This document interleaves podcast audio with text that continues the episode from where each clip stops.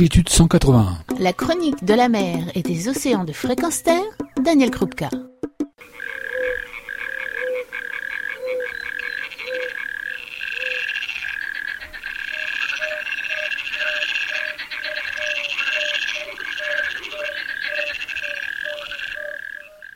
Bonjour.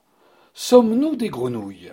Drôle de question en cette période troublée à laquelle je vais tenter de formuler une réponse. Celle-ci pourrait être normande. Oui et non. Oui, nous ressemblons à des grenouilles. Quand, passionnés par les fonds marins, nous enfilons combinaisons en néoprène, bouteilles d'air et détendeurs ou tuba, masques et surtout une belle paire de palmes qui est sans nul doute l'un des exemples les plus précoces de biomimétisme à la fois simple et abouti, d'une efficacité remarquable. L'histoire de la plongée s'en souvient, puisque avant de parler des plongeurs, ce qui peut aussi les ramener au rôle de la vaisselle, ceux-ci étaient nommés jusque dans les années 70 les hommes grenouilles. Mais me direz-vous, ceci ne concerne qu'une minorité du genre humain, et tous les hommes ne sont pas des plongeurs, donc tous les hommes ne sont pas des hommes grenouilles, et encore moins des grenouilles. La réponse à ma question initiale sommes-nous des grenouilles tente à être négative. Quoique, que partageons-nous avec ce batracien?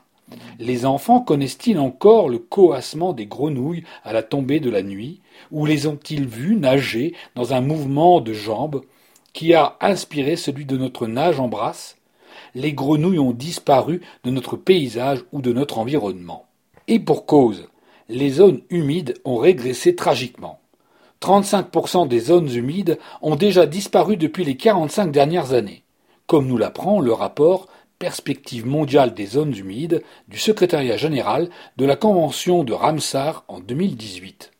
Et le déclin s'accélère depuis 2000, comme souvent pour des causes d'urbanisation, d'artificialisation des sols, eux-mêmes dus à notre croissance démographique, nos attitudes consuméristes et à notre modification climatique.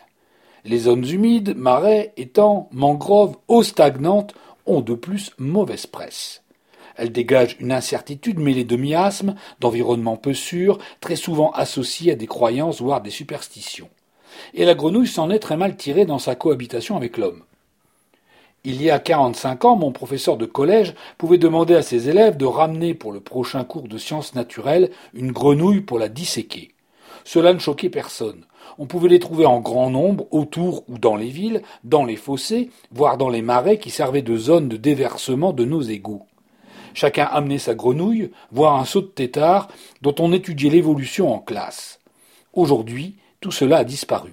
Les fossés, bouchés par des tuyaux d'écoulement, les marais recouverts de centres commerciaux ou de zones pavillonnaires, sans compter les pollutions diverses, les drainages, les fragmentations et les remblaiements et les élèves découvrent la grenouille en vidéo ou dans quelques livres au parfum suranné.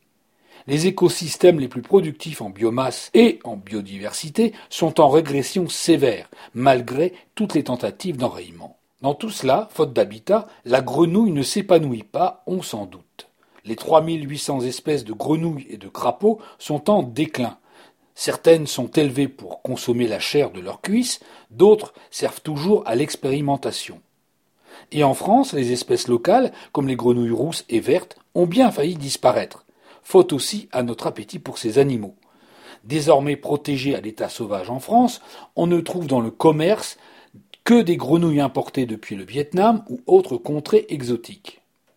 C'est d'ailleurs notre qualité de mangeur de grenouilles qui fait dire à nos voisins anglais que nous sommes des froggies, c'est-à-dire des grenouilles. Donc pour eux, pas de doute, ils ont répondu à ma question initiale, les Français sont des grenouilles. Mais qui prend pour une réalité, à l'heure du Brexit, ce que les Anglais disent Et d'ailleurs, dans l'actualité du moment, qu'est-ce qui nous rapprocherait le plus des grenouilles?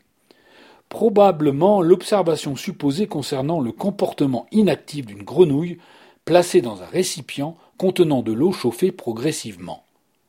À l'heure du changement climatique, de rassemblement internationaux inertes face aux dérèglements en tout genre que nous expérimentons au fil des années, face au dépassement prévisible des 1,5 degrés d'augmentation de température, face aux dernières conclusions qui annoncent qu'au rythme actuel, sans changement majeur dans les cinq ans à venir, c'est 3,7 degrés que nous expérimenterons à la fin de ce siècle, sans d'ailleurs que l'on sache les terribles changements qui interviendront dans notre vie, nos visions s'arrêtant à 2 degrés, qui à eux seuls déjà verront des menaces climatiques plus grandes et des fonds de banquises et de glaciers, des courants océaniques arrêtés, des ouragans plus violents, des températures de cocotte minute sur la planète.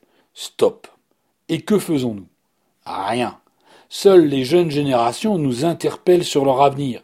Mais qui les écoute?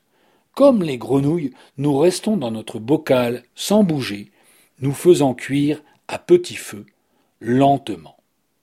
Alors oui, nous sommes comme des grenouilles, mais comme des grenouilles de fable. Car l'inertie de la grenouille dans un bocal réchauffé, d'une manière suffisamment lente, est quasi fictif, comme l'ont démontré des expériences menées en 2002 pour vérifier cette fable utilisée à plusieurs reprises pour illustrer la manière dont l'humanité courra sa perte si elle ne réagit pas au lent réchauffement climatique de notre belle planète. En somme, nous sommes des froglises, des hommes grenouilles par loisir, des grenouilles de fable, délestés de toute conscience, de changement, sans réaction ni révolte, comptant sur notre adaptation dans un environnement nocif prévisible.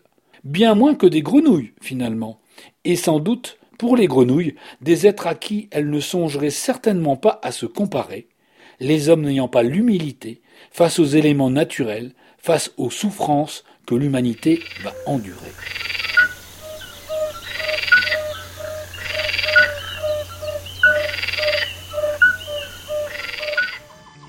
Retrouvez et podcastez cette chronique sur notre site fréquenceterre.com.